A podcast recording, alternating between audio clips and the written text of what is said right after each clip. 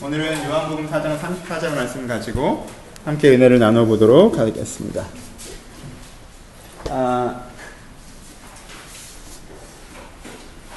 교회 이번 주 제가 한 한 달 전쯤에 이런 얘기 들은 적이 있었어요. 제가 직업이 바뀐 것 같다고 하도 부동산을 다녔더니 그쵸? 그런 얘기 한 적 한 번 있었는데 이번 주는 제가 또 직업이 바뀐 것 같은 기분이 들었습니다. 아, 하루 집에 가고 다음날 아침에 생각하면 오늘은 이런 작업을 해야지. 다음은 아 이런 작업을 해야지. 그래서 바닥 공사 3분의 1, 뭐 4분의 1, 뭐 이런 식으로 생각을 하면서 지냈던 시간들이 한 하루 이틀, 뭐 길어봐야 한 2, 3일 정도 있었던 것 같습니다. 아, 그러면서 되게 제가 이런 걸 이렇게 좋아하는 사람이 아니잖아요. 여자분들 가운데 좋아하시는 분들 있을지 모르겠는데, 저는 이렇게 뭐 페인트 칠하고 바닥 붙이고 뭐 이렇게 인테리어 하면서 이렇게 막 기쁨을 느끼는 타입은 아니거든요. 조금은 귀찮아하는 성향이어서 이 과정이 나한테 되게 피곤하게 다가오면 어떡하지? 라는 생각들을 좀 했었는데, 그래서 좀 재미보다는 빨리 끝내고 싶다는 생각을 했었는데, 하다 보니까 재미가 붙는 것을 발견을 했습니다. 이게요, 제가 처음 바닥재가 온 날, 처음에 저는 이번 주까지 절반만 할 생각이었거든요. 근데 하다 보니까 이게 늘어나는 기쁨이 있더라고요. 그래서 한 3분의 1 하고 같이 일하던 친구들은 갔는데, 저 혼자 새벽 1시까지 이걸 붙이고 있었습니다. 이게 너무 신나가지고, 그리고는 집에 가서 아 절반 붙였다 내일 가서 또 붙여야지 이런 생각을 하더라고요. 그리고는 그날 오후에 이게 굉장히 위험하다라는 생각들을 했습니다. 왜냐하면 그 이틀이지만 그 이틀 3일 정도의 짧은 시간이지만 그 2, 3일의 저한테 삶의 동기부여는 아, 노동이었던 것 같습니다. 그래서 아, 이 일을 이만큼 하니까 요만큼 되니까 재밌고 일을 이만큼 하니까 이만큼 되니까 재밌고 그게 저한테 굉장히 큰 즐거움이 되면서 하루를 생각하고 하루를 마무리하고 내 오늘 하루를 움직이는 힘은 바닥을 더 넓히리라. 나는 그리고 그 바닥이 좀 넓어졌다는 보람 이런 걸로 움직이는 것들을 좀 발견을 했습니다. 그냥 위험한 거죠, 그렇죠? 지난주에 저희도 제가 기분이 좋아서 간단하게 이렇게 몇 글자 써서 붙여놨는데 지난주에 저희가 후원하는 한 아이의 집을 방문할 기회가 있었습니다. 그래서 제가 아, 저번에 갔을 때 좀 이렇게 아이가 저한테 좀 덜 다가오고 어머니 좀 어려워하시고 그러셔서 아, 이분들이 이렇게 좀 아직 우리가 이렇게 편하지 않으신가 보다라고 생각을 했었는데 다 제가 늙은 아저씨여서 그랬던 거더라고요. 그래서 어, 지난주에 이제 수진이랑 이렇게 보경이랑 둘이 갔었는데 젊은 누나죠? 누나, 이모? 누나가 오니까 한 1시간 넘게 굉장히 잘 놀고 그리고 굉장히 친근해하고 어, 저희가 그냥 너무 오래 있는 것 같아서 때에 맞게 일어났지 굉장히 좋은 교제의 시간 심지어 어머니도 굉장히 편안하게 웃으시고 예. 예. 그래서 한참 이렇게 즐거워하다가 문득 지난번에 저 혼자 왔을 때가 생각나서 조금 쓸쓸해지는 예. 그게 다 나 때문이었구나 이렇게 양복 입은 아저씨가 이렇게 그러니까 별로 안 좋아했던구나 저는 사실 지난번에 갔을 때는 한 시간 넘게 앉아 있었지만 50분은 제철이 뒤통수만 봤거든요. 저를 쳐다보지도 않고 계속 컴퓨터만 하고 있어서 쟤는 굉장히 내성적인 아이인가 보다라고 생각했었는데 그렇지 않았던 것 같습니다. 그리고 저 어릴 때 생각이 좀 났던 것 같아요. 아, 제가 여러분들보다 젊을 때 지수만큼 어린 시절에 저도 더 이상 늙지 않았을 때 아, 저는 고아원 사역을 한 6년 정도 했었는데 그때 그 일주일에 한 번 토요일 날 오후에 6년 동안 토요일 날 오후에 항상 같은 시간에 같은 장소에 가 있었던 그것이 제 삶에 굉장히 큰 동기부여, 다른 표현 양식이 되었다라는 생각이 들었습니다. 어, 그 시간들을 통해서 제가 좀 더 방만해지지 않을 수 있었던 것 같고, 그 시간을 통해서 제가 좀더 격려받은 것 같고, 뭔가 그 아이들과의 사랑의 교제를 통하여서 제가 세상을 좀 더 긍정적인 에너지로 볼 수 있는 힘 같은 걸 그때 얻었던 기억이 났습니다. 여러분들은 어떠십니까? 제가 두 가지 요즘에 있었던 이슈를 얘기를 했었는데, 사람은 누구나요, 삶의 양식이라는 것이 있습니다. 사람이 삶의 양식을 잃어버리면요, 삶에 대한 힘을, 의욕을, 열정을 잃어버리면서 삶을 살아가기가 굉장히 버거워지게 됩니다. 그렇 그래서 대부분 살아가고 있는 사람들은 어떤 식으로든지 삶의 양식을 갖고 있습니다. 어, 저한테 한때 삶의 양식은 꿈이었던 적도 있었던 것 같습니다. 어떤 것들을 이루어내리라. 그래서 오늘 내가 움직이는 이유가 그 이루어지는 거에 어떤 과정이 있기 때문에 오늘도 내가 아침에 일어나고 오늘 내가 오늘 움직이고 오늘도 그래서 피곤하지 않고 오늘 내가 다시 힘, 힘을 내는 꿈이 저의 삶의 이유였던 적도 있었던 것 같습니다. 사람이 저의 삶의 이유였던 적도 있었던 것 같습니다. 내가 저 사람을 사랑하니까, 이 사람을 아끼니까, 이 가족을 내가 건강하게 부양하고 싶으니까, 돌보고 싶으니까, 내가 역할을 해내고 싶으니까, 그래서 좀 일이 마음에 안 들 때는 집에 돌아가서 가족을 만나는 것들이 설레이고 기다려지고 그 시간이 나에게 힘이 되고 가족 때문에 사는 것 같고 이한이가 한번 웃어주면 제 마음이 다 풀리고 약간 이런 식의 사람이 저에게 동기부여, 삶의 양식이 될 때도 있었던 것 같습니다. 옛날에 어릴 때는 어, 저희 때까지는 스타크래프트였거든요. 그렇죠? 오락이나 취미가 저희 양식이었던 때도 있을 것 같습니다. 저도 무한도전 약간 금단이 오다가 좀 아예 중도에서 해결이 된 것 같은데 전 토요일이면 의례적으로 그렇죠? 그래도 토요일에 못 보면 보통 월요일에 이제 무한도전을 봤었는데 이게 15주가 넘어갔나요? 음. 근데 그게 양식이 되는 사람들도 있죠? 그렇죠? 때때로 우리에게 우리가 다 때때로 그렇습니다. 어떤 취미 생활 또 가끔 여러분들도 한 번쯤은 미드의 깊은 늪에 빠져보지 않으셨습니까? 그렇죠? 그래서 어, 미국 사람들은 몇 달에 걸쳐 보는 로스트 같은 걸. 어. 그 사람들은 정말 궁금해 하는데 나는 한 이틀 만에 그 섬에서 나오고, 이런. 그렇게 어떤 취미 생활이 나의 삶의 양식이 되는.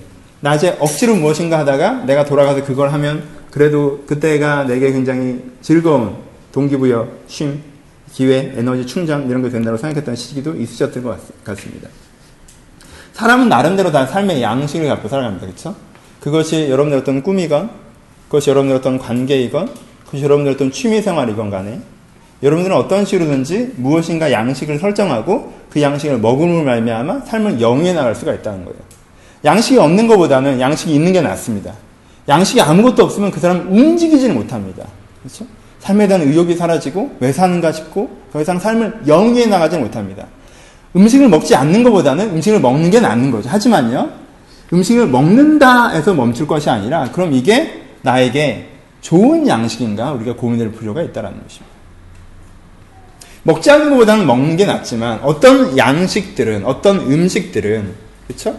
어떤 양식이나 음식들은 여러분들에게 장기적으로 그것들을 여러분들이 섭취했을 때 여러분들의 장기를 망치거나 여러분들의 체형을 망치거나 만성적인 피로감을 더하거나 혹은 여러분들에게 조금 더 죽음이 가까워지게 하는 어떤 병을 유발시키거나 이런 것들이 가능해지지 않습니까? 그렇죠? 우리가 안 먹는 것보다는 먹는 게 낫고 오늘 그걸 먹으면 오늘 하루를 살 수 있는 건 맞는데 여러분들이 무엇을 먹는가에 따라서 그것이 장기적으로는 여러분들에게 어떤 영향을 준다라는 것입니다. 그래서 내가 어떤 삶의 양식으로 오늘을 살고 있는가를 돌아보는 것은 굉장히 중요합니다. 여러분 혹은 여러분들의 삶의 양식에 대해서 되게 자극적인 식사를 하고 있지는 않습니까? 맵고 짜고 그리고 고기 좋아하고 한쪽에 집중되어 있는 식사들이죠. 자극적인 음식, 자극적인 식사. 어떤 사람들은 정크푸드를 먹습니다. 그쵸?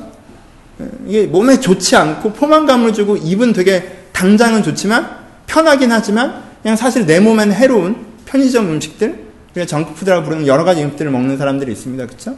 아예 해로운 음식을 먹는 사람들도 있죠. 뭐 술, 담배라든가 기호식품인데 내 몸에 해가 될 수 있는 것들을 과도하게 섭취하시는 분들도 계십니다. 그리고 결국 그것들이 여러분들 조금 망치기도 하지 않습니까? 그렇죠? 우리는 우리의 육적 양식에 대해서는 이런 비유가 있습니다. 그렇죠? 아, 그게 하기 어려워서 그렇지, 하기 귀찮아서 그렇지, 그래, 내 식단에 문제가 있어. 내가 계속 이런 식단으로 계속 식사를 하다가는 내 몸이 나만하지 않을 거야 라는 그 기본적인 기준에는 동의를 한다는 거예요. 그렇죠? 근데 영적인 양식에 대해서는 이 기본적인 동의도 안 되시는 경우들이 많습니다. 당신이 지금 살고 있는 영적인 식사가 당신이 지금 하고 있는 삶의 양식이라고 하는 거에 당신을 장기적으로는 망칠 수도 있는 것들입니다라고 하면 왜 난 이게 맛있는데 왜 난 이건 에너지를 얻는데 난 이러면 신나는데 왜 내가 이래서 오늘 하루도 사는데라고 얘기하지만 얘기하면서 그게 장기적으로는 당장에 해로운 것이라는 얘기를 안 듣는 사람들이 많이 있다는 것입니다. 하지만 여러분들 검증하셔야 됩니다. 여러분들을 지금 오늘 살게 하는 그 삶의 양식이 여러분들에게 정말 건강한 양식입니까? 아니면 장기적으로 복용하면 여러분들 해롭게 할 수도 있는 양식입니까? 그걸 여러분들이 보셔야 돼요. 몇 가지 예를 들었지만 어, 어떤 사람들은 과도한 식사와 집중하는 식사들을 합니다. 그렇죠? 과도한 식사와 집중하는 식사들의 내적인 특징들은 뭘까요?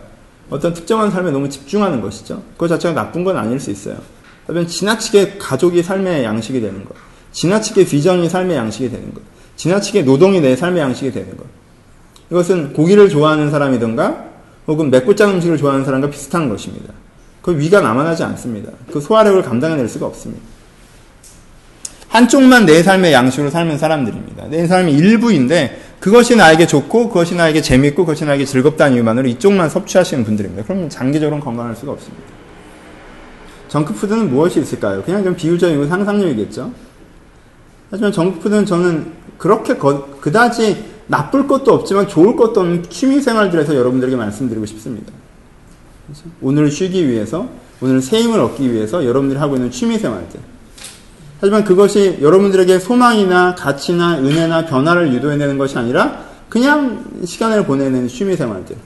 그것이 오락이건 TV건 영화건 어떤 대중매체가 됐건 친구들과의 수다가 됐건 운동이 됐건 간에 일정한 취미생활 자체가 나에게 그냥 삶의 양식이 된다고 하면 저는 그걸 정크푸드로 분류하고 싶습니다. 왜냐하면 그건 영적 체질, 여러분들의 삶의 체질을 건강하게 만드는 것은 아니고 오늘 하루를 그냥 지나가게 하는 것이기 때문에 그렇습니다.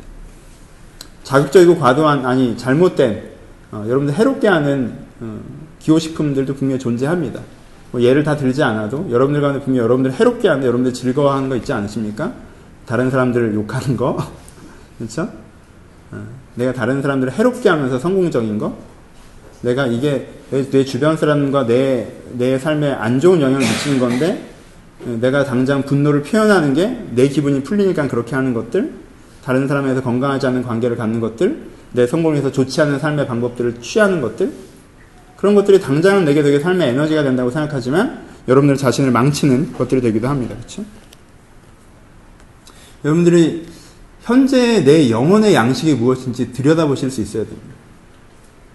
우리는 영혼의 양식이라고 얘기하면 너무 이렇게 막 말씀, 기도, 어떤 좋은 이야기, 뭐 어따 뭐 페이스북에서나 어떤 트위터에서 본 명언들 이런 것만 영혼의 양식이라고 생각하십니까? 삶의 양식이라고 생각하세요? 아니에요. 여러분들이 오늘 삶에 대한 그래도 열정을 갖고 움직이고 있다는 건 여러분들이 뭘 주워 먹어서 그런 거예요.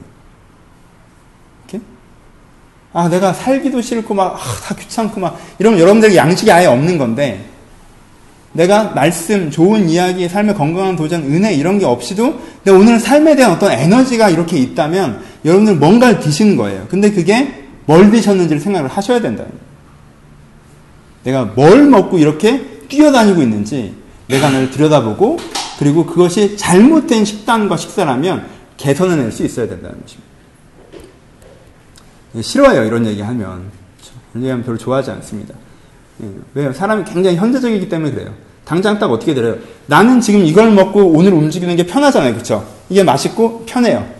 근데 지금 내가 먹고 싶은 걸 안 먹어야 되고 그렇죠? 안 먹어야 되고 내게 지금 맛이 없는 걸 먹어야 되는 거잖아요. 예, 이게 편하지 않죠. 근데 반복해서 말씀드리지만 여러분들의 육체를 위해서는 이걸 상식적으로 받아들이긴 하시잖아요. 그렇죠? 그렇죠? 내가 이게 자극적인 음식이 나한테 안 좋고 요거 좀 줄이고 요 맛을 느껴야 돼라고 이렇게 하시잖아요. 영혼도 마찬가지라는 것입니다. 여러분 사람이요 자극적인 음식을 끊잖아요. 그러면 물맛도 느껴집니다. 그러면 3일 금식하시면요 물맛이 느껴져요. 물이요 일부러 이렇게 사람이 악한 거죠. 욕망을 절제하려고 하는 건데 일부러 다양한 물을 먹습니다. 삼다수 먹어봤다가 아리수도 먹어봤다가 물맛이 달라요. 여러분 하루만 굶어 보시죠. 여러분들 미각이 얼마나 대단한 거냐면요. 물맛의 차이를 느껴낼 수 있어요. 아 이건 좀 여러분 자극적인 음식을 먹어 보시죠. 물맛이 느껴집니까? 물의 온도만 느껴집니다. 뜨거운 물, 차가운 물만 있는 것이 물맛은 못 느껴져요. 그러니까 자극적인 음식을 끊어내고 여러분들이 주워 먹고 있는 그 안 좋은 삶의 양식을 끊어내고 미각을 예민하게 할 필요가 있는 거예요. 이렇게. 그 과정은 좀 피곤할 수도 있겠지만 그걸 좀 끊어내고 미각을 예민하게 하면요 풍성한 맛의 세계가 열립니다. 그렇죠? 그리고는 내가, 아, 내가 자극적으로 먹었던 걸 끊어내고 미각을 예민하게 한 이후에 내가 안 먹어보았던 것들을 먹어보기 시작해야 돼요. 그걸 삶의 양식으로.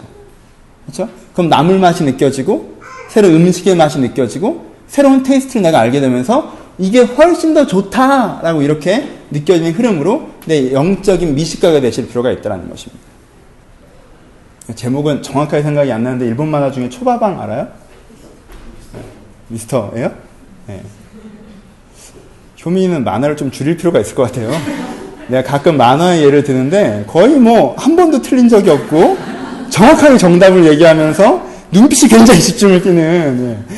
아 그렇군요. 그렇습니다. 거기서 이런 얘기가 나와요. 그렇죠? 요즘 젊은 사람들은 초밥의 맛을 느낄지 모른다는 거예요. 겨자 맛, 생선 맛. 인스턴트화된 초밥만 먹을 줄 알지 초밥왕에서 하는 뭐 밥알이 어쩌고 저쩌고 뭐 쌀이 어쩌고 저쩌고 이런 걸 못 느낀다는 거예요 그 사람들은 그렇죠?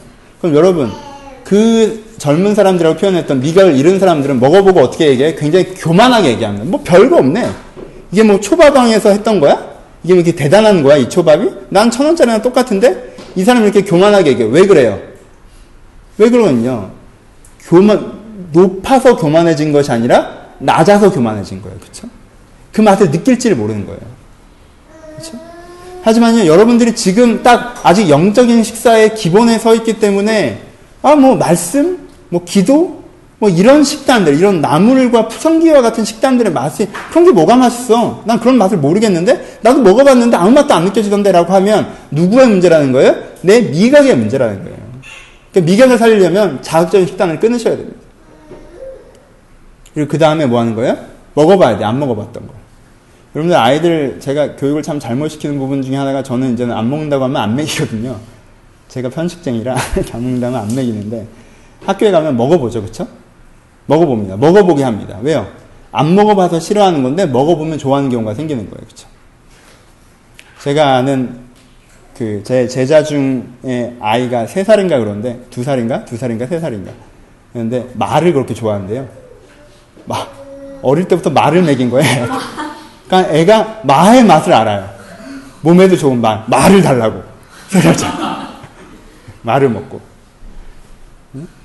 저도 모르는 맛을 아는 거죠. 비엔나 소세지에 길들여져서 느낄지 모르는 마의 맛을 걔는 아는 겁니다. 그것들이 필요하다. 다른 걸 드셔보셔야 돼요. 오프닝이 좀 긴데, 이제 내용은 예수님께서는 이것이 나의 양식이다라고 하신 부분들에서 얘기할 거예요. 그쵸? 예, 수님께서 말씀하신 여러분들의 삶의 양식, 양식, 예수님께서 말씀하신 여러분들의 영혼의 양식에 대해서 이제 얘기할 건데, 그렇게 새로운 얘기는 아닙니다. 전형적인 얘기일 수도 있어요. 하지만 여러분, 그것이 여러분들한테 전형적인 얘기인지 새롭지 않은지를 판단하지 마시고요. 여러분들 이걸 내가 먹어봤는지 안 먹어봤는지 판단하셨으면 좋겠습니다. 한 번 먹어봤는데 이거 말고요. 여러분 이 맛을 아시는지 모르시는 판단해 보셨으면 좋겠어요. 여러분들은 분명히 무엇인가의 삶의 양식을 가지고 오늘도 살아가고 있습니다. 그것이 오락이건 꿈이건 관계이건 어떤 다른 무엇이건 간에 무엇인가를 가지고 또 삶의 양식을 갖고 살아가고 있는데 그것이 아니라 새로운 삶의 양식을 내가 배우고 습득하여서 진짜 그것이 나의 삶의 양식이 되고자 하는 그런 결단이 오늘의 설교를 통해서 여러분들한테 이루어졌으면 좋겠다는 소망이 있습니다. 오늘 말씀은 간단합니다. 어렵지 않습니다. 예수께서 이르시되 나의 양식은 나를 보내신 이의 뜻을 행하며 그 일을 온전히 이루는 이것이니라 라고 말씀하고 계십니다.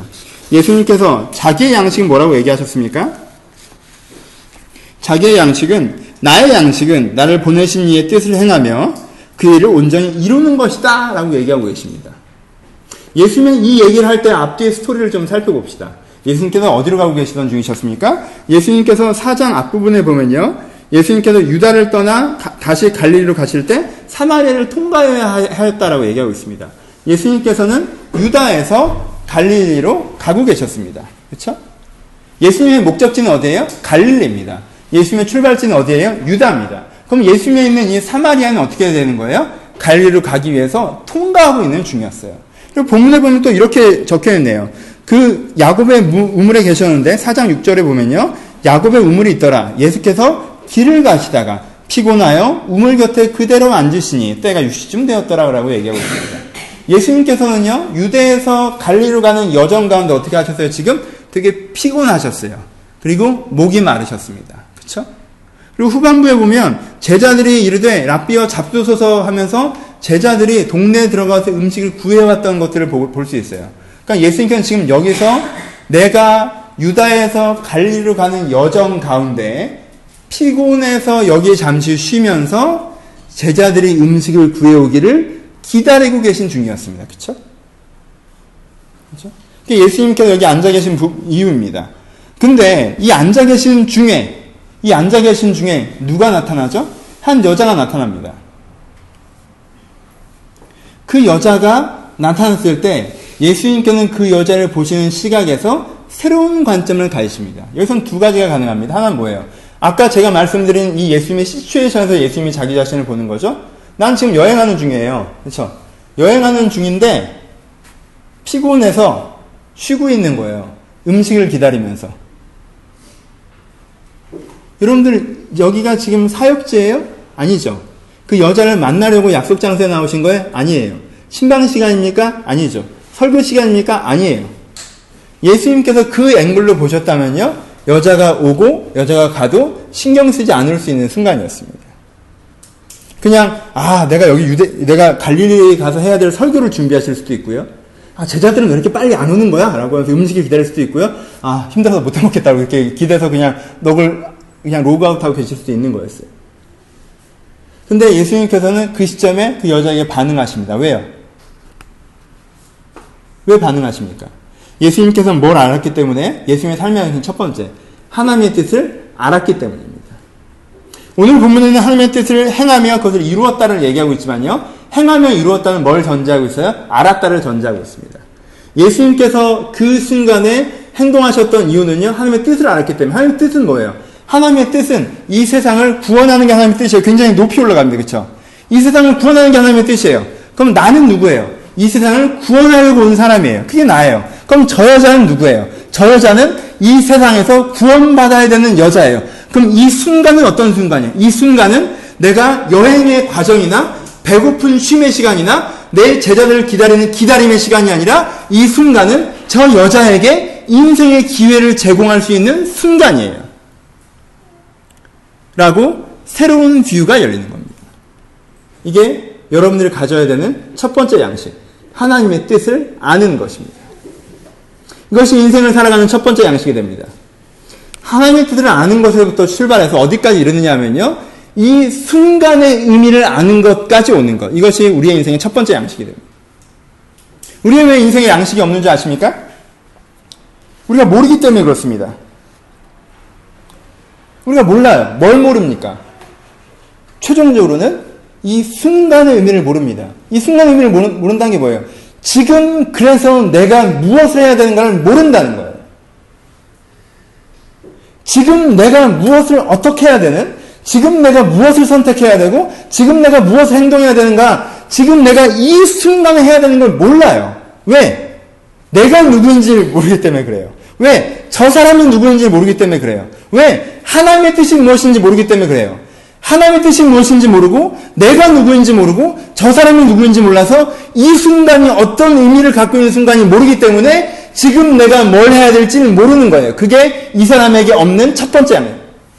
사람들에게 없는 첫 번째 양식. 그걸 모르면 뭐가 없어집니까? 삶에 대한 양식, 에너지가 없어집니다. 여러분들은 힘들어서 일이 잘 안 풀려서 뭔가 모티베이션이 없어서 여러분의 삶에 열정이 없고 여러분 삶에 에너지가 없고 여러분 삶에 양식이 없다고 생각하십니까? 아닙니다. 그게 아니에요. 지금 이 순간의 의미를 모르기 때문에 내 삶에 양식이 없는 거예요. 그 순간의 의미를 아는 거. 식 가장 먼저 중요합니다. 예수님께서 이 순간에 그저 기다리기만 하셨다면 그저 계획만 세우셨다면, 그저 준비만 하셨다면, 이 순간은 그냥 지나가는 순간이었겠죠. 왜요? 예수님이 몰랐기 때문에 그렇게 됐겠죠. 그럼 여러분들은요, 우리는요, 모르기 때문입니다. 지금 이 순간이 나한테 의미가 있는 순간인지 모르기 때문이에요. 그래서 이 순간이 나에게 별다른 의미가 없는 순간처럼 다가오는 순간, 여러분들의 삶의 에너지와 양식은 사라지는 거예요. 맨 먼저 이것을 구하십시오. 예수님의 양식 첫 번째는 이것이었습니다. 내가 하나님의 뜻을 아는 것이 나의 양식이다라고 얘기하십니다. 하나님의 뜻을 아는 것. 이것이 여러분들의 양식이 되어야 됩니다. 내가 무지의 장마에서 걸어 나와서 하나님 제가 지금 무엇을 해야 되는 순간입니까? 내가 어떤 사람입니까? 저 사람들은 어떤 사람이고 이 현장은 어떤 곳입니까? 그럼 내가 어떤 마음과 뜻과 계획으로 이 자리에 서 있어야 됩니까? 라는 걸 바로 보셔야 됩니다. 거기서부터 양식됨과 자유됨이 찾아옵니다. 우리의 피로감은 어디 있냐면요. 내가 규정하는 이 순간의 의미와 실제 내가 겪는 이 순간의 의미가 다르다고 느껴질 때, 이 톱니바퀴가 안 맞을 때 우리, 우리 인생이 커다란 피로감을 느낍니다. 나는 아, 지금 이 순간 내가 뭐 이렇게 살아야 될 것 같은데, 이걸 해야 될 것 같은데, 환경은 그걸 안 맞는 거예요, 되게. 난 지금 뭔가 역동적으로, 비전적으로, 혹은 뭐 즐겁게, 혹은 편안하게, 내가 막 이걸 해야 돼, 하고 있어야 될 것 같은데 지금 이거는 그게 아니에요. 그러니까 안 맞으니까 난 그냥 피곤한 거죠. 싫고 부담되고. 하지만요, 여러분들 삶의 모든 순간에서는 주님의 의도와 계획이 있습니다. 주님의 의도와 계획이 있다는 이 하나님의 샬롬은요, 하나님께서 모든 여러분들의 삶의 순간에 의도와 계획이 있다는 건 살아봐 어떻게든 되겠지가 아니에요. 그 의도와 계획을 여러분들이 파악해야 되는 거예요. 그 의도와 계획을 깨달아야 되는 겁니다. 그 의도와 계획이 있어도 여러분들이 깨닫지 못하면요, 그건 지나가는 거예요, 그냥. 그러니까 내가 지금 이 순간에 대한 하나님의 의도와 계획을 알 때 그것이 나에게 양식이 된다는 것입니다. 여러분들이 오늘 살게 합니다. 근데 그걸 먹고 살면요, 건강합니다. 그걸 먹고 살면요, 체형도 아름다워지고요. 그걸 먹고 살면요, 건강 에너지도 넘쳐나고요. 그걸 먹고 살면 장기적으로도요, 내 모든 육체가 협력해서 선을 이루는 것 같은 그런 은혜, 풍성함이 넘친다는 것입니다. 두 번째, 예수님께서 무엇을 자기 양식이라고 하십니까? 하나님의 뜻을 알고, 두 번째, 하나님의 뜻을 행하고, 라고 얘기하십니다. 나의 양식은 나의 보내신 이의 뜻을 행하는 것이며, 라고 얘기합니다. 행동하는 것입니다. 다시 얘기합니다. 예수님께서는 피곤하셨습니다. 여기가 목적지도 아니었습니다. 배고프셨습니다. 기다리고, 기다린다는 업무를 하고 계셨습니다. 그 여자의 반응이 그렇게 좋지도 않았습니다. 그래서 내가 이 순간의 의미가 뭔지 알아도 행동하지 않을 수도 있으셨습니다.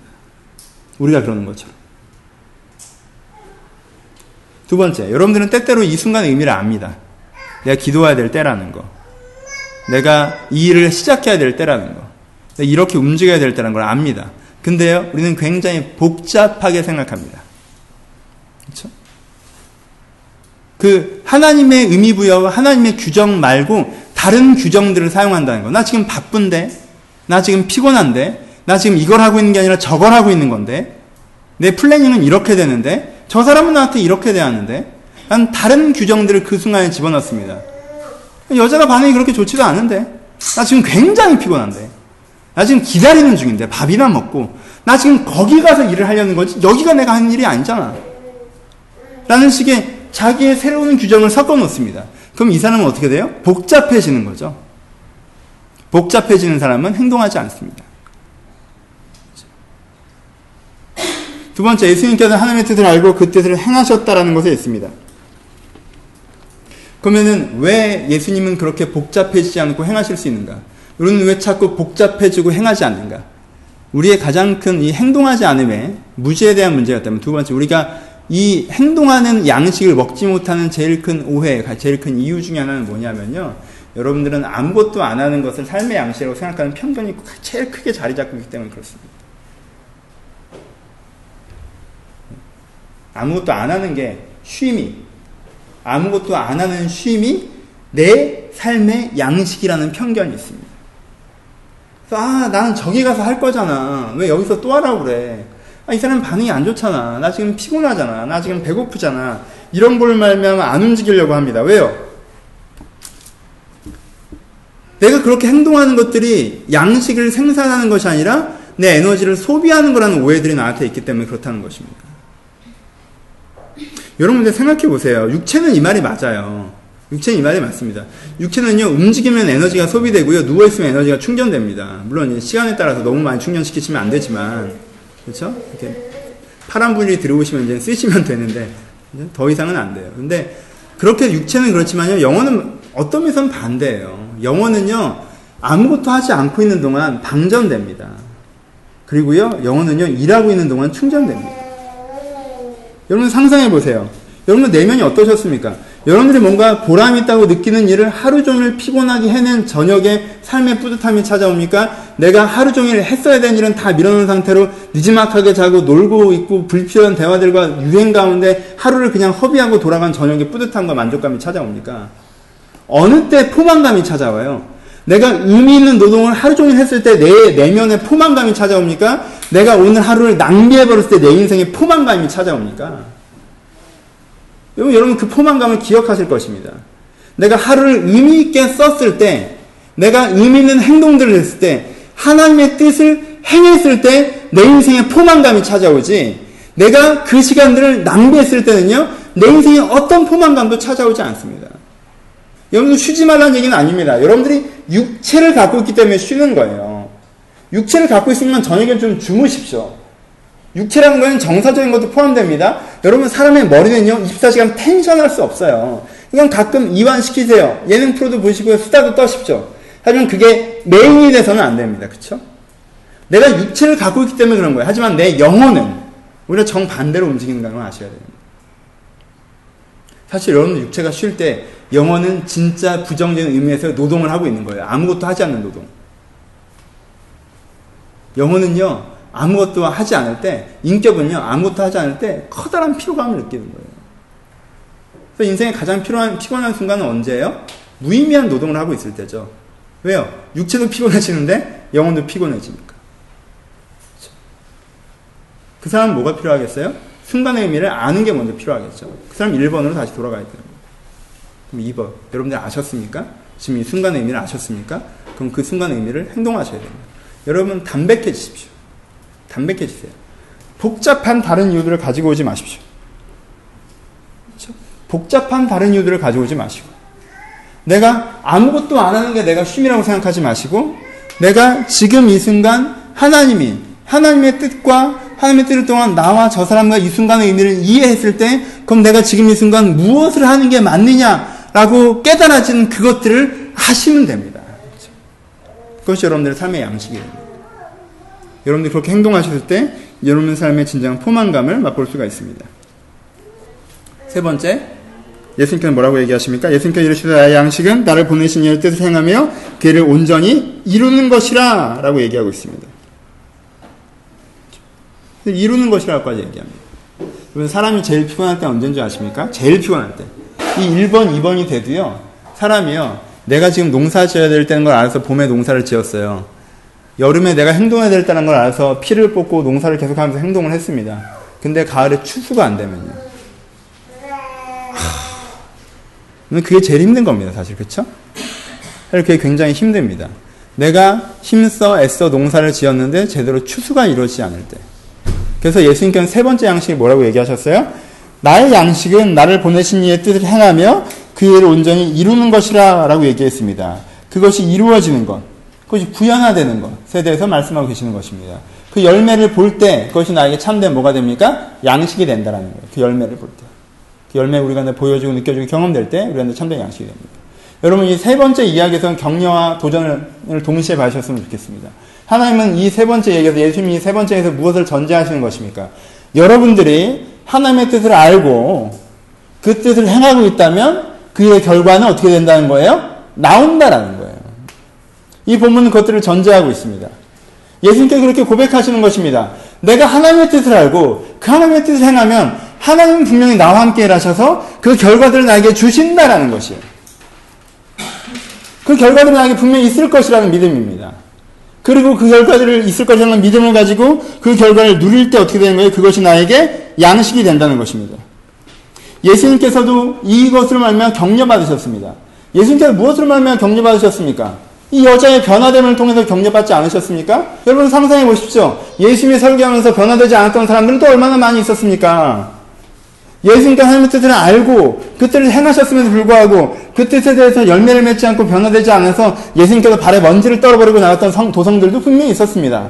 근데 그럴 때도 있었지만 지금 이 순간 주님께 뭘 보셨습니까? 이 사마리아 여자가 가장 악하다고 표현될 수 있는 여자가 자기의 삶의 양식을 남자로서 찾았던 그 여자가 이제는 하나님으로부터 자기의 삶을 양식을 삼아야 된다는 내가 영원토록 소원하는 샘물에 대해서 이 여자에게 얘기하셨을 때 이 여자가 이것을 받아들이고 달려나가면서 내가 메시아를 보았다라고 전도하고 선포하는 모습을 보면서 예수님께서 뭐가 되는 거예요? 양식이 되는 격려가 되는 거예요. 기쁨이 되는 거예요. 그래서 제자들이 먹을 걸 갖고 왔는데도 나에겐 너희들이 알지 못하는 양식이 있다고 얘기하시는 것입니다. 내가 주의 뜻을 알고 주의 뜻을 행하고 그 변화의 결과들을 볼 때 이것이 나에게 양식이 되어서 내게 이 충분한 에너지와 충족함과 먹지 않아도 배부름이 나에게 있다고 얘기하십니다. 그러니까 제자들이 누가 우리 대신 밥 주셨냐 뭐 이런 식으로 얘기를 하고 또 예수님 또 답답해 하시고 뭐 이런 예, 식의 대화가 되는 거죠. 그리고 예수님이 다음 구절에 뭐라고 하셨습니까? 추수할 것은 많다 일꾼이 적으니라고 얘기하십니다. 추수할 것이 많다는 게 뭐예요? 문제는 하나님의 뜻을 알고 그 뜻을 행하는 사람이 없는 것이지 그 결과가 나기 어려운 게 아니라는 거예요.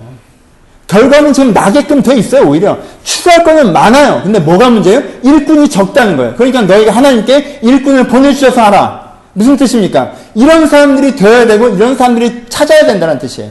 하나님 뜻을 알고 하나님 뜻을 행하는 사람들이 부족한 것이 문제이지 그것을 했을 때 이미 추수할 것은 많다는 거예요. 이미 준비가 되었다는 것입니다. 그러니까 세 번째, 이것이 우리의 삶의 양식입니다. 내가 주의 뜻을 알고 주의 뜻을 행했을 때 하나님께서 주님의 결과들을 나에게 보게 하시는 것, 누리게 하시는 것이 나의 삶의 양식이 된다는 것입니다. 여러분이 담백함이 여러분한테 있으십니까? 이 어렵지 않은 뻔함이 여러분들 있으십니까? 이미 여러분들이 많이 들었던 전형적인 이야기들입니다. 저는 사실 다시 한번 성실에 대해서 설교하고 있는 것입니다. 여러분들 가운데 이것이 있으십니까?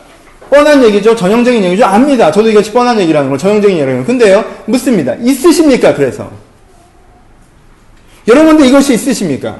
여러분 가운데 진짜 이것이 삶의 양식이십니까? 내가 하나님으로 말하면 이 순간의 의미를 알아서 그대로 행동했더니 그 결과들이 나에게 와서 내가 그것을 가운데 또 기쁘고 다시 주님의 생각들을 알고 그것을 행동하고 그래서 다시 한번 그 결과들을 누리고 이런 내가 그래서 담백한 하나님의 생각대로 살아갔더니 하나님의 결과들이 나에게 풍성하게 임하는 이 담백함이 여러분 가운데 있으십니까? 여러분 이 담백한 양식을 먹으십시오. 이 담백한 양식 여러분들 먹으셔야 됩니다. 우리 가운데 먹고 있는 우리 가운데 삶의 양식이 없는 것들이 내가 생각을 해서 내가 복잡하게 생각을 해서 뭔가 내가 결정을 하고 그 결정대로 행동을 해봤더니 내 행동의 결과들이 날라오고 그래서 내가 감당이 되지 않고 그것이 내 삶의 형태이고 틀이고 패턴이진 않습니까? 그렇기 때문에 내 인생에 양식이 없는 것은 아닐까요? 하나님이 아니 계셔서가 아니라 하나님이 오늘 당신에게 만남의 추억을 주지 않으셔서가 아니라 하나님은 지금도 우리 가운데 만남의 추억을 내리고 계신데 내 안에 내 생각으로 결정하며 그것들로 행동하고 그 내 인생의 결과들을 지고 가는 속에 있기 때문에 그러면서 내 인생이 내 뜻대로 풀리지 않는다고 해서 주님을 원망하고 양식이 없다 하고 내 인생이 곤비하다 하면 하나님 얼마나 안타까우시겠습니까? 좀 내려놓읍시다. 성경에서 여러 가지 예를 들었지만 성경에서 얘기하는 가장 자극적인 양식은요, 여러분들의 판단이라는 양식이에요. 이게 자극적인 음식입니다. 그 음식을 먹기 시작하면 미각이 마비돼서 다른 것을 먹을 수가 없습니다. 뜻을 먹어도 맛을 느끼지 못합니다. 그것들을 내려놓으시고 이 담백한 삶으로 여러분들 자신을 초대하셨으면 좋겠습니다. 여러분, 여러분 이렇게 담백하게 살고 싶지 않아요? 진리가 나의 양식이 되고 성실이 나의 양식이 되고 열매가 나의 양식이 되는 여러분들이 되게 복잡해 보이는 이 삶 가운데 여러분의 삶의 양식을 여러 가지로 취미도 내 삶의 양식이 되고 성공도 내 삶의 양식이고 가족도 내 삶의 양식이 되고 뭐도 내 삶의 양식이 되니까 내 머리는 자꾸 폴더가 돼 있어서 그래 내가 일도 해야 되고 가족도 챙겨야 되고 그리고 내 취미 생활도 좀 해야 되겠고 근데 이것도 때때로 좀 신경 써줬으면 좋겠고 내가 이것도 하고 싶고 그러니까 머릿속에 다섯 가지 폴더가 돌아가는데 내 시간 24시간밖에 안 되고 그러니까 난 되게 복잡하고 서운하고 항상 뭔가 조정해야 되고 바쁘고 그러니까 나는 막 양식이 없는 것 같고 항상 쫓기듯이 살아가는 것 같고 여러분 혹시 이렇게 살아가고 계시는 않습니까? 여러분 삶의 패턴이 이렇게 형성되고 있지는 않나요? 그러지 마십시오. 그러지 마시고 이 순간에 대한 하나님의 뜻을 찾을 때 여러분은 훨씬 더 담백한 삶을 살아갈 수가 있다는 것입니다. 주의 뜻을 알고 주의 뜻을 행하고 그 결과를 보는 그것이 때때로 내 가정에 대한 것이고 때때로 내 현장에 대한 것내 인격에 대한 것이고 하나님께 때, 때에 맞게 나를 인도하셔서 내 삶과 내 자신과 내 사회 내 가족에게 때에 맞게 집중하게 하시면 내 인생 가운데 내 인생을 인생답게 살아가게 하시는 그른 가운데 있고 그것이 나에게 결과로서 다가오는 이 담백함을 여러분들 누리실 수 있다는 것입니다. 그런 양식이 있을 때 그 사람이 보면 어떻게 내적으로 되게 풍성해 보이는 거예요. 그 사람이 내가 내적으로 에너지와 여유가 넘쳐 보이는 거예요. 이 사람이 부유한 사람이 이 사람이 배부르는 사람입니다. 그렇죠? 하나님께 주신 양식에 풍부한 사람이라는 것입니다. 여러분들 이것들을 여러분들 기대하셨으면 좋겠습니다. 하나님의 뜻을 아는 것, 주의 뜻을 행하는 것, 그 결과를 보는 것. 예수님께서는요, 이것을 양식으로 그 십자가의 삶을 살아가신 것입니다. 여러분들 십자가의 삶을 살아가야죠. 사명의 삶을 살아가야죠. 은혜의 삶을 살아가야 됩니다. 여러분 그 은혜의 삶을 살아가고 싶으시다면요. 이 양식을 먹으십시오. 여러분 가끔 기독교에 대해서 가치적으로 여러분들이 도전받고 동의하실 수 있죠. 이타적인 삶, 어, 도전적인 삶, 세상을 변화시키는 삶, 어떤 브레스 오브 트리가 추구하는 어떤 가치적인 기독교에 대해서 여러분들 도전받으실 수, 도전받으실 때가 있을 것입니다. 근데 여러분들 그 도전 받고요. 하루만 해보십시오. 되나? 일단 내가 안 돼요. 내가. 어? 내가 안 돼요. 내 속 뒤집어져서 못하겠어요. 네, 내가 나쁜 놈이라. 다른 사람 사랑하고 이타적이고 섬기고 이런 거 싫어요. 내가 싫어요. 그리고 됩니까? 세상이 안 받아줘요. 그쵸? 세상이 안 받아줍니다. 그리고 세 번째, 결과도 없는 것 같아요. 그러니까 좀 해버리고 마는 거예요. 왜? 양식이 없기 때문에 그렇습니다. 양식이. 내가 어떤 가치적으로만 그들을 파악하고 내가 그걸 적용을 해보려고 해봐야 안 되는 것입니다. 왜요? 주님께 공급하신 에너지, 주님께 공급하시는 힘, 공급하는 그 양식을 먹고 누림으로 말미암아 그 힘으로 해야 되는 것인데, 그렇죠? 아무런 힘이 없이 내가 그것들을 하려고 하니 오히려 곤비한 짐을 지고 내가 쓰러지게 되는 것입니다. 그래서 결론부로 갑시다. 그래서 하나님께서는 뭐라고, 뭐라고 얘기하십니까? 결론부에 하나님은 그래서 하나님이 나의 양식이라고 얘기하시는 것입니다.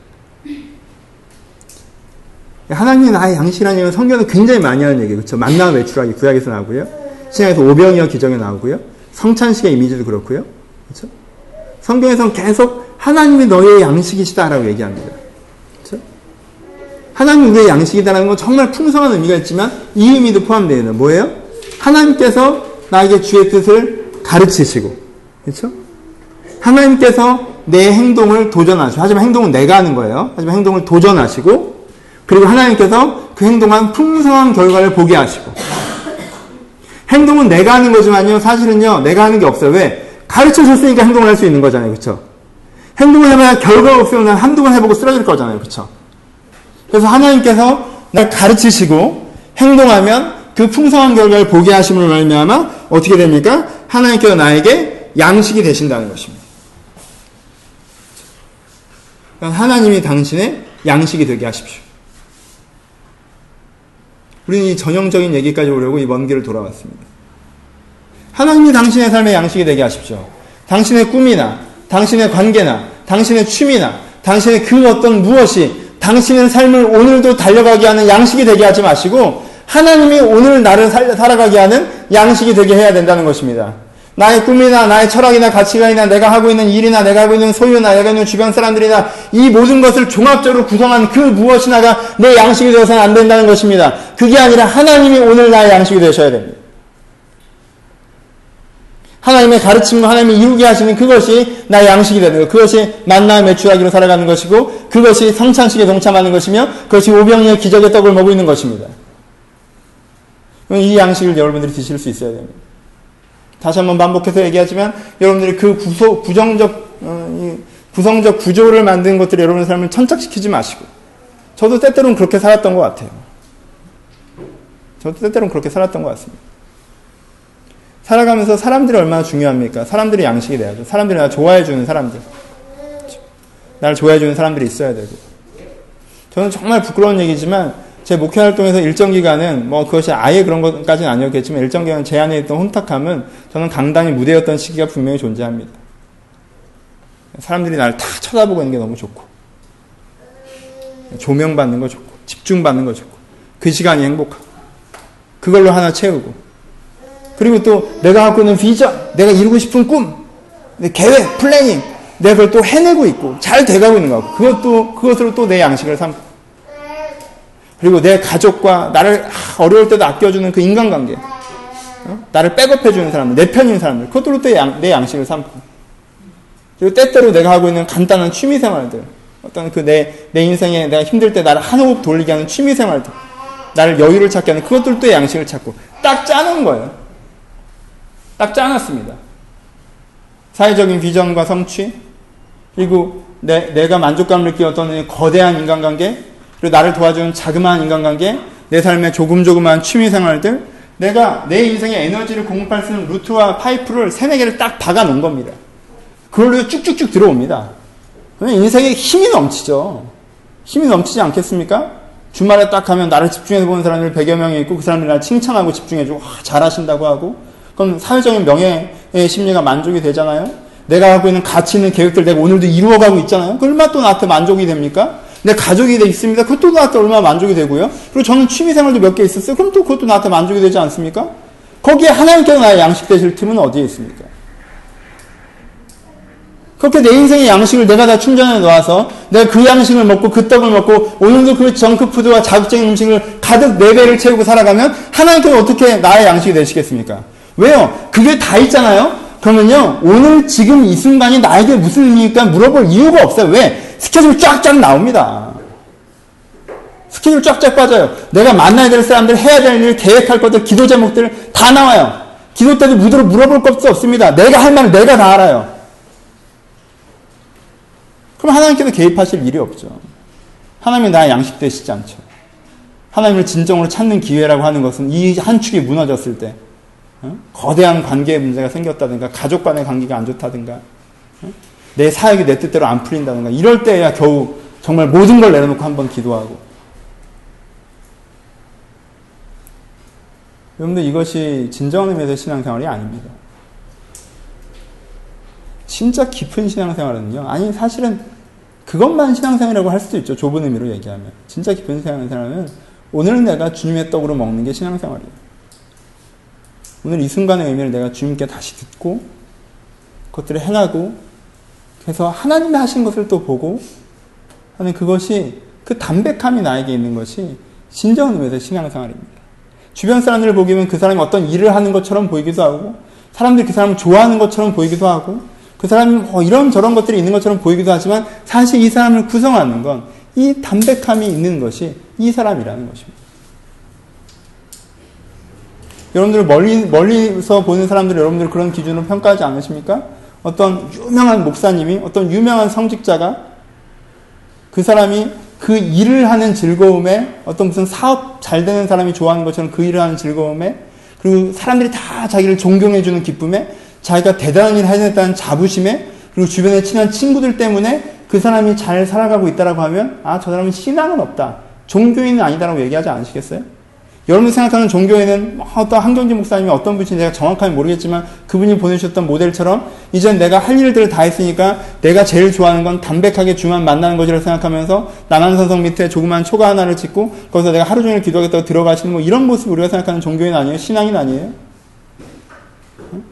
내가 사회적 성취와 사회적으로 받는 인정들 이런 것들은 진짜 별거 아니어서 담백한 신앙으로 돌아가는 게 여러분들이 진짜 신앙이라고 하지 나이가 들고 노년이 되어서도 내 이 사회적 성취를 포기하지 못해서 여전히 죽을 때까지 뭔가 직함을 가져야 되고 사람들에게 조명받는 걸 포기하지 못해서 여전히 내가 사람들의 제일 위에 서서 뭔가 해야 되고 여러분 이런 종교자들을 보면 뭔가 신앙적이지 않고 뭔가 세속적이라고 말씀하지 않으십니까? 그리고 다른 사람 눈에 티를 보지 말고 우리 눈에 있는 들보를 봅시다. 여러분들은 어떠십니까? 오늘 내가 살아가는 삶의 양식을 무엇을 만들고 있느냐는 거예요. 내가 그렇게 파이프들을 박아놓고 살고 있다면 내가 그런 그렇다 했다면 그런 대형교회 당회장 목사님이나 그런 어떤 특정한 문제를 일으키신 분들 우리가 비판할 이유는 또 무엇입니까? 비판할 근거가 우리에게 있기는 합니까? 우리가 그런 분들 우리가 좀 비판할 수 있다면 그래도 나는 지금 내가 최소한 하고자 하는 것은 그런 것이 아니라 주의 은혜 한 떡으로 오늘의 만나, 오늘의 매출하기로, 오늘의 말씀을 살아가고 있는 그 은혜가 우리 가운데 있을 때, 아, 그래도 좀 이게 더 심오한 것이고 깊은 것이고 사실인데라고 얘기할 수 있는 거 아니겠습니까? 그러니까 제가 마지막 결어 쪽으로는 무슨 얘기를 하겠어요? 그러니까 기도를 하셔야 돼요. 주의 떡을 먹지 않고도 힘차게 살아가시는 여러분.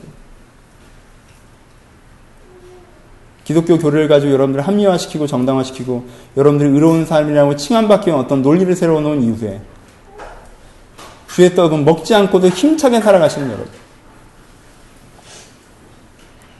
여러분들이 하고 있는 그 논리가, 그 이야기가 성경에 나와 있는 논리일 수 있습니다. 맞는 얘기일 수 있어요. 하지만 여러분들이 오늘 주의 떡을 먹고 달려가는 것이 아니라면 전 여러분들이 하는 얘기를 믿을 수가 없습니다. 좀 믿을 수가 없어요. 제가 그랬기 때문에 그렇습니다. 부끄러운 얘기지만. 제가 목회를 시작하고 지금까지 제가 추구했던 목회적 가치는 여러분들이 생각했던 것 이상으로 여러분들 이상으로 저는 맞고 바르고 가치 있고 성경적이라고 확신합니다. 하지만 저는 때때로 실제로 아까 말씀드렸던 것처럼 그런 불의의 떡을 먹으면서 제 목회의 껍데기를 영위했던 적들이 분명히 있습니다. 지금도 그럴 수 있고요. 옛날 그랬다고 요즘에 안 그런다는 것이 아닙니다. 지난주 설교 오프닝에도 얘기했잖아요. 지난주 이틀은 저는요, 진짜 바닥 가는 즐거움의 인생을 살았습니다. 목사가. 그 40일 동안요, 기도도 전혀 없었고, 이 교회가 어딘지도 생각도 없고요. 그 40시간 동안은 바닥만 있는 거예요, 바닥만. 그게 40일이면요. 그게 400일이면요. 오늘 이 기적의 떡을 먹으셔야 됩니다. 이 은혜의 떡을 먹으셔야 됩니다. 하나님이 여러분들이 양식되게 하셔야 됩니다. 진짜 말씀을 마치겠습니다. 오늘 설교엔 네 사람에 대해서 얘기했습니다. 첫 번째, 자기 검증이 되지 않는 사람입니다. 자기 검증이 되지 않는 사람들은 자기가 무슨 양식을 먹고 살았는지 스스로 모르는 사람들입니다. 먹긴 먹었는데 뭘 먹었는지 기억을 못하는 사람들입니다. 많은 사람들이 었습니다. 제일 상태가 안 좋은 것입니다. 오늘 이 사람이 살아갑니다. 뭔가 먹고 살았었는데 자기가 뭘 먹었는지 기억을 못해요. 여러분 자기 검증이 안 되는 사람이라면 여기서부터 먼저 걸어 나오십시오. 뭘 먹었는지 적어보죠. 내가 왜 지금 지금 이걸 하고 있나? 여러분 오해하지 마세요. 막 이렇게 긍정 에너지만이 아니에요. 여러분들 움직이게 하는 건 다 여러분들의 삶의 양식입니다. 아 내가 진짜 어쩔 수 없이 자식 때문에 산다. 이것도 삶의 양식이에요. 아 내가 진짜 짜증나는데 아, 그냥 돈 벌어야 되니까 한다. 이것도 삶의 양식이에요. 지금 나를 움직이게 하는 삶의 양식이 무엇인지 명확하게 보셔야 됩니다. 첫 번째 자기 검증을 하십시오. 두 번째 잘못된 양식을 점검하십시오. 잘못된 양식. 내가 이거 정크푸드 먹고 있다고 하면 그만 드십시오. 그거 그렇게 계속 먹으면 큰일 납니다. 오늘은 살죠. 지금은 배부르죠. 하면 그거 큰일 나는 겁니다, 여러분. 그렇게 한 달, 두 달, 석 달, 1년, 2년 먹으면 큰일 납니다. 여러분들 장기 복용하시잖아요. 그쵸? 이건 몇 년째 그걸 먹고 살고 계시잖아요. 장기가 남아나겠습니까? 체중이 남아나겠습니까? 여러분 컨디션은 괜찮을까요? 아니요, 그렇지 않습니다. 여러분 잘못된 식사 습관을 고치셔야 됩니다. 잘못된 양식을 점검하시고 끊어내십시오. 세 번째, 첫 번째는 자기 검증이 안 되는 사람, 두 번째는 잘못된 양식으로 사는 사람이 있었다면, 세 번째는 성실을 양식으로 사는 사람이 있습니다. 성실 양식으로 사는 사람들은 무엇이 왔는지에 대해서는 하나님의 뜻을 구하는 것에서는 없지만 자기가 양식이라는 것에서 성실하게 가는 사람들입니다. 여러분 이것은 만족이 없습니다. 이것이 끝이 아닙니다. 이게 세상적으로는 잘해내는 사람들입니다. 그렇죠? 성실을 만족하는 사람. 아까 얘기했던 전 성실한 사람이죠. 파이프라인을 다 박아놓은 사람. 부정적인 의미로 얘기하면. 그렇죠? 내가 어떻게 내 인생 에너지를 끌어내야 될지 다 해놓고 설정해놓고 돌리고 있는 사람이에요. 성실을 자기 양식으로 사는 사람. 이 사람이 나에게 에너지를 공급해내지 않으면 새로운 관계성도 창출해내지 않고요. 이 비전이 이루어지지 않으면 새로운 비전을 설정해내고 다시 해냅니다. 성실을 자기 양식으로 사는 사람. 근데 이건 하나님의 떡으로 사는 사람이 아닙니다. 왜요? 죽게 들은 게 아니기 때문에 그래요. 마지막으로 뭐예요? 하나님을 자기 양식으로 사는 사람입니다. 하나님을 자기 양식으로. 그럼요, 담백하게 여러분 인생이 변화되는 은혜를 경험하실 수가 있습니다. 여러분들이 기적을 떡을 꼭 먹으셨으면 좋겠어요. 저희들 꼭 먹으셨으면 좋겠어요. 주님 앞에 지혜롭지 마시고, 주님 앞에 교만하지 마시고, 그 알량한 경험으로 뭐나 되게 아는 것처럼 이렇게 하지 마시고. 성경에서, 오늘도 지편에서도 그 얘기 계속 했는데, 거만한 자와 교만한 자에 대해서 얘기했는데. 내가 먹어봤는데 아무 맛도 없는데 뭐, 이러지 마시고. 내 미각이 죽었다는 걸 좀 기억하셔서, 예, 그 교만과 거만의 자리에서 내려나오셔서, 여러분들의 미각을 다시 한번 살리시고, 그 세미한 주의 음성의 깊은 맛을, 세미하게 말씀하시는 그 주의 은혜의 깊은 맛을 여러분 다시 한번 느끼시면서 그 은혜로 살아가셨으면 좋겠습니다. 그 은혜가 내 삶의 양식이고 내 삶의 힘이 되어서 하나님이 나의 양식 되신다 고백하며 내가 주의 힘으로 산다고 고백하며 그래서 시편의 저자처럼 나의 힘이 되신 여호와여 내가 주를 사랑하나이다 고백할 수 있는 그 삶의 고백 여러분들의 고백이 되시기를 주님의 이름으로 축복합니다. 같이 기도하시겠습니다.